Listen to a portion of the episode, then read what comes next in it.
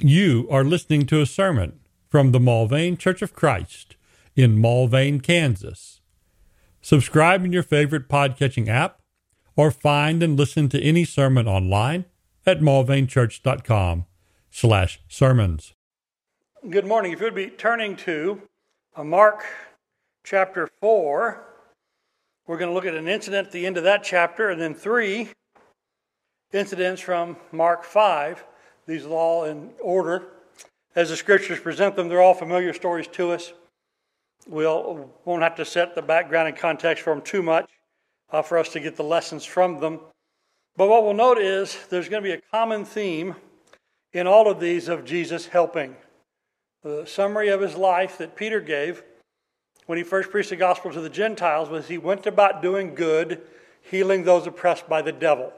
That's uh, Acts 10:38. And we're going to see the exact kind of things he did that caused uh, Peter to summarize his life in that way. That Jesus, over and over, in a variety of situations, that Jesus gives help. Now, I said we'll study from Mark 4 and 5. We want to turn briefly uh, to the book of Ecclesiastes, and we want to read there the famous words of uh, Pete Seeger and the Byrds that there's a time for everything. Ecclesiastes 3, uh, still uh, the most uh, popular song on the pop charts, uh, quoting scripture. To everything, there's a time. Ecclesiastes chapter 3, verse 1 there's an appointed time for everything. There's a time for every event under heaven. A time to give birth and a time to die, a time to plant and a time to uproot what is planted, a time to kill and a time to heal, a time to tear down and a time to build up, a time to weep and a time to laugh, a time to mourn and a time to dance, a time to throw stones and a time to gather stones, a time to embrace and a time to shun embracing, a time to search and a time to give up as lost, a time to keep and a time to throw away, a time to tear apart and a time to sew together, a time to be silent and a time to speak a time to love and a time to hate, a time for war and a time for peace. There's a time for everything. Everything comes in its due time. And if I might quote one more famous prophet of the people, the least favorite of mine of the Beatles, Ringo, from one of the least favorite of my of the Beatles albums of mine, the Yellow Submarine album, Ringo said, I get by with a little help from my friends. There's a time for that. There's a time to be the helper, and there's a time that you need help. And over and over, what we find in Mark 4 and 5, as we go there now, is we find people in need of help. People in need of help, and Jesus is there each time to give it. We start in Mark 4, uh, 5, excuse me, Mark 4, 35. Mark 4 and 35, where the helpless folks are his apostles. At this stage, called his disciples, but we'll know them later as they get kind of get promoted from followers to ambassadors, from disciples to apostles. But these are dear friends of Jesus. They're in a boat returning with him after a day of teaching the multitudes. They are uh, 12 men and Jesus in a little boat. Now, by standards of the time in the fishing vessels, it probably actually was a medium sized boat. But from our perspective, you ever seen ancient boats? Man, they look small. And so we got the men here in a little boat. And they're especially, it's a little boat in comparison to the big storm. And they're on this trip with Jesus. And so Mark uh, 4 35. And on that day when even, even had come, he said to them, Let's go over to the other side. And leaving the multitude, they took him along with them, just as he was in the boat, and other boats were with him. And there arose a fierce gale of wind, and the waves were breaking over the boat, so much that the boat was already filling up. And he himself was in the stern, asleep on a cushion. And they awoke him, and they said to him, Teacher, do you not care that we're perishing? This, of course, from the King James uh, the line to one of my most favorite hymns uh, as, a, as a boy uh, Master, the Tempest is Raging. I, I, love the imagery of that song and the drama of that song, and that was, a, that was not a boring song. Uh, you can just picture the waves and the crashing. And sometimes as a young boy, maybe I thought church was a little more boring than it was, or maybe I properly assessed it. Uh, but uh, I, this, this was not a boring thing. Master, the tempest is raging. The billows are tossing high. The sky is o'ershadowed with darkness. No shelter peace, or peace is nigh. Carest thee not that we perish? How can thy lie asleep when each moment so madly is threatening a wave in the angry deep? Yes, it's not often we got to talk about things uh, madly and or shadowing and casting things about. We normally would like sit still and be quiet and pay attention. Well, make it more exciting. Okay, we'll try. How about this song? But this, this dramatic song about these men in a boat, and we have to ask when are we in a boat big enough to weather the storms of life? When, but it does not seem we're in a little bitty boat too, and we're overwhelmed. And even though we have the promise, I am with you, I will not forsake you, how often do we think, well, maybe he's asleep? Maybe we should wake him up. Maybe we should let him know that this is going on. We should let him know that the storm sirens have gone off in life. And we should, we should alert him. Does he really care? Even, and we feel that way even when, like these apostles, we're on his journey and we're in his boat and he's promised to be right there. We still feel overwhelmed and helpless. So, we got disciples in a little boat in a big storm. And what do they need? All right, let's fast forward a little bit. Let's go to chapter 5 and verse 1. They get to the other side. We'll come back in a minute and tell how, we, how they got there. But they get to the other side of the sea, Mark 5 1, into the country of the Gerasenes. And there they're going to find a fellow who is simply no longer in control of his life.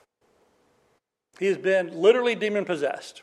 If ever a fellow got to say, The devil made me do it, he has a legion of demons.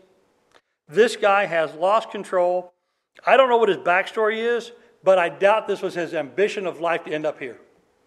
Naked uh, and causing terror along the road and living in the tombs. I realize, again, as a boy, most of us have our brief Huck Finn fantasies where we're going to uh, put a few things in a rag, put them on a stick over our back, and we're going to go live in the wilds for a while. This guy did it. It's not a pretty sight. You don't want to do that. Leave that to fantasy land. Leave that to fiction. But when they get out of the boat, immediately a man comes up from the tombs. Verse 2 He had an unclean spirit. He met him. He'd been dwelling among the tombs, and no one was able to bind him anymore, even with a chain, because they'd often, he'd often been bound with shackles and chains. And the chains he had torn apart, and the shackles broke to pieces. And no one was strong enough to subdue him. And constantly, night and day, among the tombs and in the mountains, he was crying out and gashing himself with stones. Here's a guy who has lost control of himself. And I just think about how frightening he must be to the people who've got to go from town down to the, to the docks where the boat comes in. They got to go down there to the beach. Or just think about the, the inhuman wailing when it says this guy was crying out and cutting himself with rocks. Just imagine, I mean, sometimes we, we hear the coyotes at night, right? And when people have, they're not used to that, what do they think? They get a little unnerved. Or, or we hear some other kind of animal out there crying at night. We go, what was that? Well, imagine this guy's crying at night. And uh, he, is, he has lost control. He is uncontrollable. And he has made a total mess of his life. He is a terror to others. And there is nothing that he is able to do. And so this guy, he needs some help. We'll get to that in a minute. Let's skip forward. Jesus back on the other side of the Sea of Galilee. Jesus back in Capernaum.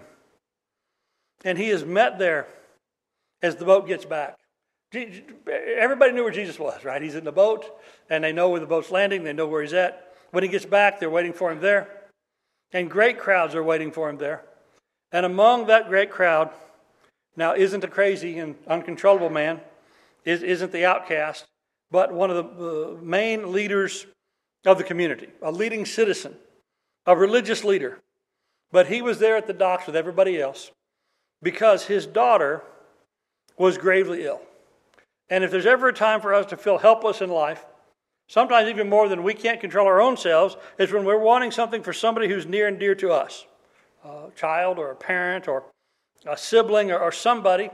But somebody near and dear to us is sick, and what makes us feel more helpless than but sitting at the bedside? And so Jesus crossed over the boat again, verse 21.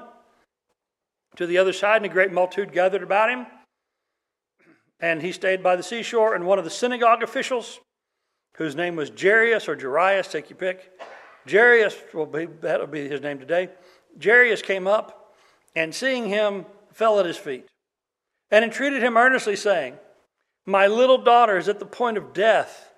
Please come and lay your hands on her that she may get well and live. Of all the people in the world who've ever had to say, My little daughter is sick to the point of death, he had the best hope of anybody coming to help and actually effectively uh, doing something. And Jesus cares, as we, as we know. And so while he was speaking, though, they came, uh, somebody from his house, and they reported to him because he'd been gone a while going there to meet Jesus. They said, verse 35, Your daughter has died. Why trouble the teacher anymore?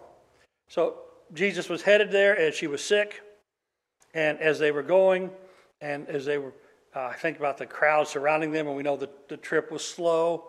Going to the man's house, how the, his frustration and helplessness must have increased, and the worst news possible got there that, in fact, she had died. Now, one of the reasons for the delay in that massive crowds that they were pushing through in the streets from the seaside to this man's house was that a woman came up. She was very sick herself, and she was desperate, and she was hoping that Jesus would be the one who would heal her. And she had come up and grabbed onto Jesus' clothes as he went by. So we're now in verse 24. And as he went off with him, the synagogue official, of whom the daughter will soon pass, a great multitude was following him and pressing in on him. And a woman who had a hemorrhage for 12 years came. She'd endured much at the hands of the physicians and had spent all she had and was not helped at all, but rather had gotten worse. And that's a terrible situation that we often still find ourselves in today, where going to the physicians, they're not able to help. They're terribly expensive, and sometimes uh, the treatments they give you make you suffer. Seems like more than the thing you had. Now, Sometimes that's just a situation for us to bear up under and pray. Uh, it's also an opening for every kind of charlatan who has an alternative cure to say, hey, come and buy my thing instead of buying their thing.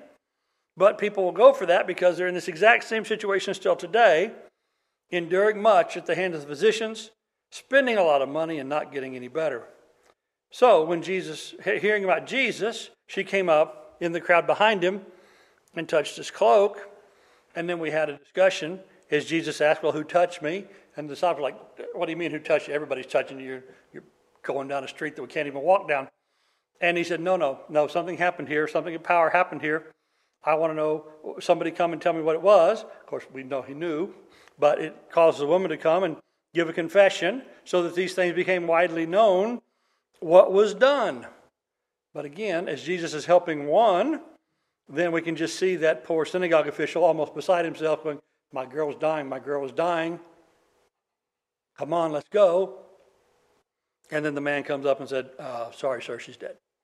All right, so here in chapter, end of chapter 4, beginning of chapter 5, four stories you know. A common theme so far in all of them is what? The helplessness of men. Now, in each case, help was sought in Jesus. Carest not that we perish?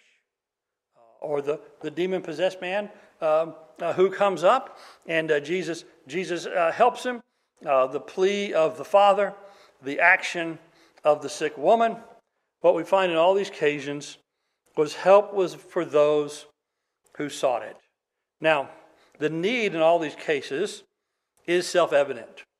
Uh, we don't have to explain much that there was a real need. Uh, we only explain about the need to set the scene, show some of the drama of the things involved. Uh, and so it is in our life, often that the need is obvious. We don't need uh, much explanation of it. Somebody might be able to give a description to somebody else who doesn't know, like in these occasions. But most of the time, we know, well, really, we could use help. But too often, our pride gets in the way of asking. And so, uh, these things that would crush us, these things that would bury us, uh, these things would overwhelm us, uh, these things just often continue because no help is sought. No one asks for help. That's true sometimes in our physical circumstances. That's often true in our moral and spiritual ones as well. But we can often live in denial of the things that we need. And sometimes somebody else's recognition causes us to get the help we need. Uh, sometimes, even when other people recognize uh, the help uh, that's needed, uh, people refuse it. And, and so, uh, the idea in, that in all things, at all times, in all ways, we can be self sufficient, this really is just the way that ends in hopelessness. Uh, how can you help people who don't admit they need help? How can you uh, help people who say that there isn't a problem? Right? What, what is the first step in every 12 step program? Right? The first step is admitting the problem. But people won't admit the problem. And so uh, you don't, they don't think they need it, or they deny they need it. They resist the help. Revelation 3.17, the church there said, I am rich, I become wealthy, and I have need of nothing. And so Jesus says, Do you not know instead uh, that you are uh, wretched, miserable, and poor, and blind, and naked? You, you really are wretched, miserable, poor, blind, and naked, and you don't even know it. Your, your, your state of assessment spiritually is so bad, you do not know how poor off you are. Um, I remember one time in the history of our family, there were some people, uh, elderly, elderly folks in the family, and dementia was hitting both, it was a couple, uh, dementia was hitting them pretty hard, and uh, people recognized, you know, the family recognized that uh, they didn't really uh, fully keep up with everything anymore. But like so many folks who have some dementia, they hit it pretty well. Uh, they, they, they, instead of calling people's names, they'd call them honey and sweetie. Uh, uh, call them, you know, uh, say my son when it might have been a son, uh, might have been a grandson, might have been a great grandson, and, and say things like that. And whenever anybody would come to visit them and uh, they, they, you know, they, hey, we're coming to see you, they could get things cleaned up pretty well. But one time, an emergency, an emergency visit to inform these folks of some bad news, just terrible bad news that you don't want to share over the phone. That kind of news had to be shared with these folks. And so some people in the family showed up to tell them this bad news face to face. And they found them in such a state is, is that they didn't know who was there. They didn't know who they were telling them about in the situation that they needed to come and tell them face to face. They found out that you know the house was uh, was filthy. Uh, that, it was bare, from just from time to time they could get it clean enough to be presentable for an afternoon for a visit. But they just found out that this situation is terrible. But in their pride, and they were great folks in so many ways, but, but they were proud of their self sufficiency, they would never ask anybody for help. Not a neighbor, not, uh, not a relative, not a son, not a daughter, just nobody. And they got themselves in a terrible state. And it wasn't until there was a necessary but surprise visit that found out the state. And how many things are like that? That there's something that happens where we find out just how bad off we are or somebody else is. I never knew it was that bad. And maybe we, we talk to them about other things, or we visit with people uh, from time to time, but in a limited way. Or we only see them in one context. We don't see them uh, uh, in other things. And there's one thing, a facade that they're able to keep going. Well, sometimes that's us who keeps the facade going for a time, and sometimes it's others, but it's never to anybody's benefit. It's never to anybody's benefit. Jesus said this, John 9 39. He said, For judgment I've come to the world. He's talking about spiritual things here. That those who do not see may see, and that those who see may be blind. Those of the Pharisees who were with him and heard these things said to him, We're not blind too, are we? Jesus said, If you were blind, you would have no sin. But since you say, We see, your sin remains. They claim, We see, we know, we can direct ourselves. We are doing just fine without the help of you, who ended up being God's own Messiah, sent to call them back to God. They didn't even think they needed to come back to God, much less from this fellow whose ways they didn't like. So, they did not acknowledge their need.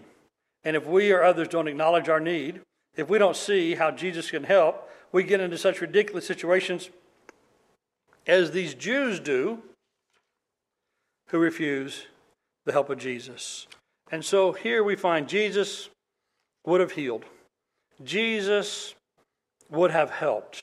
And actually, when it comes to healing, having mentioned that, the scriptures speak over 140 times in some form of heal, healed, healing, heals, of that being the work of God and the work of Jesus. That is Jesus' work. That is his mandate. That's, that's his area. But we go, I, I'm fine. I don't need it. So we have all these, these helpless folks. In the disciples in the boat, the, the demon possessed man, the, the sick and the dying, and those in grief. We find one source of help. Throughout, we find Jesus' help. When it came to the storm, we go back to Matthew 4:38. He himself asleep on the cushion, they awoke and said, Master, you care not that we perish? And being aroused, he rebuked the wind and the, and the sea, and said to the sea, Hush, be still. And the wind died down and became perfectly calm. And he said to them, Why are you timid? How is it you have no faith? And they became very much afraid and said to one another, Who then is this that even the wind and the seas obey him?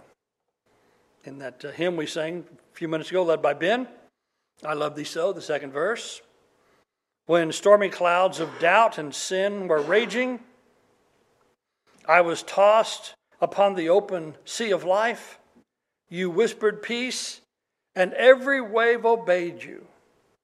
You gave me power to conquer every strife. Here's the power of Jesus. You know, they were scared of the storm, but they got more scared of him. The storm is scary, but the storm we know, we've been in storms, right? We know the power of the storm. Imagine the power of one who can just speak and the storm is over. This is the power of Him who helps us. He's the one who gives us our calm. And sometimes as we come into that calm, it can be frightening because we're used to storms. But we need to submit to Him who gives real calm. On that same theme of frightening amounts of power, that crazy demon possessed guy that ran up to Jesus. It started with the demons coming and asking for mercy. What do we have to do with you? There's that man ran from a distance. He bowed down, it says, Mark uh, 5 and 6. He bowed down and cried out with a loud voice, What have we to do with you, Jesus, Son of the Most High God? I implore you by God, do not torment me. But it turns out being merciful to demons would not be merciful to the people elsewise involved. And so Jesus said, Come out from the man. And they said, Well, can we go somewhere else? And he said, Now, pigs are over there. Take the pigs. Pigs. He, they went into them. They ran off the cliff. But then the people who saw all that, verse 14, went away and reported it in the city and out in the country. And people came to see what had happened. Who's this guy who can do that? Are, are there really a big herd of pigs floating in the bay now? Yeah, there were. What about this demon possessed man who's been tormenting everybody out in that part of the countryside? What about that? They came out to see. And when they came to Jesus and observed the man who was demon possessed, sitting down, clothed, and in his right mind, the very man who had had the legion, they became frightened. And so when Jesus helped the apostles, they go from the struggle and strife and sweat and uh, uh, you know fear of the storm and whatever they were doing, bailing as fast as possible and holding down sails to absolute calm, and it's frightening. Well, in this case, this guy who was uncontrollably mad and tormenting everybody, he is so normal He is so placid, he is so serene, it's unnerving to the people who knew him before. That's the change that Jesus wrought in his life. And that's the change that Jesus makes in people's life still. And sometimes people are like, You're not yourself anymore. This is kind of weird. This is odd. Why are you like this? Oh, Jesus. I, Jesus taught me the way. I, I now have been taught by, by uh, and shepherded by the Messiah. Uh, the, the Lamb of God is now my shepherd. And it's interesting, these people had kind of gotten used to the demons, but now when this man is cured, that unnerves them. That's the change that Jesus made, restoring this man to his right mind and to all the good things that went with it. Well, then back on the other side, there's that woman he healed along the way. She touched him. She said, If I touch his garments, I shall get well. We're in verse 29 now, Mark 5. And immediately the flow of blood dried up. And she felt in her body that she was healed of her affliction, so she could feel the change. And Jesus, perceiving the power that had gone out from him, he said, Who touched me? And then they have the conversation. The woman comes forward eventually. And verse 33, it says she fell down and she told the whole truth. And Jesus said, Daughter, your faith has made you well. Go in peace and be healed of your affliction. So he healed her and he showed the power over all physical issues. Again, healing is the province of God. We think about the king, I think his name was Asa, the Old Testament, the one who had been faithful until he got sick, and then he sought the physicians instead of praying to God. And that was counted as unfaithfulness. And so we've had so much affliction and, and so many uh, with us, and uh, those that we know, uh, has our primary response been medicinal, or has it also uh, been with it prayer and faith? And so here's Jesus' help in calming and restoring and healing and then we get to the little dead girl. I think about 1 Corinthians 15 26, the last enemy to be abolished is death. So we'll take that last today. The last enemy is death. Here in Mark, if we in Mark 5, while they were speaking to that woman, came the men from the synagogue official's house and said, Your daughter has died. Why trouble Jesus anymore? Uh, we, we note that uh, the death doesn't trouble Jesus. He's not troubled before, he's not troubled after. We're so troubled by death, but he knows so much better uh, both sides of death that he's not near as troubled as we are. And hearing what was said, he said, Don't be afraid, only believe. Verse 37 And so he allowed no one to follow him except Peter and James and John. And they came to the house of the synagogue official.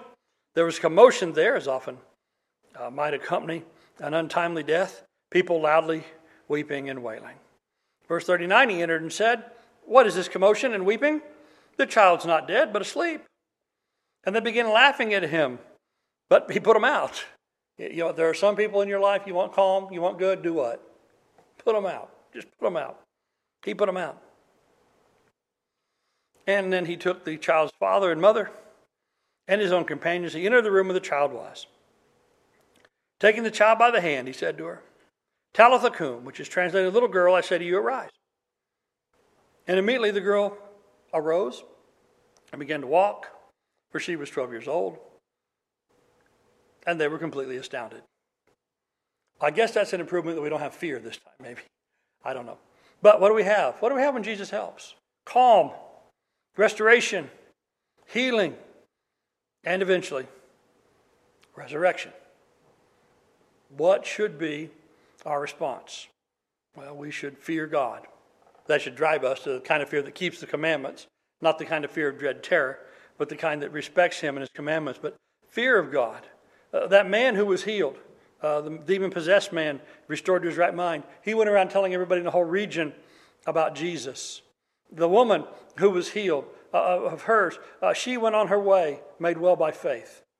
And this girl returns to life, and they astound people with the, with the action of Jesus.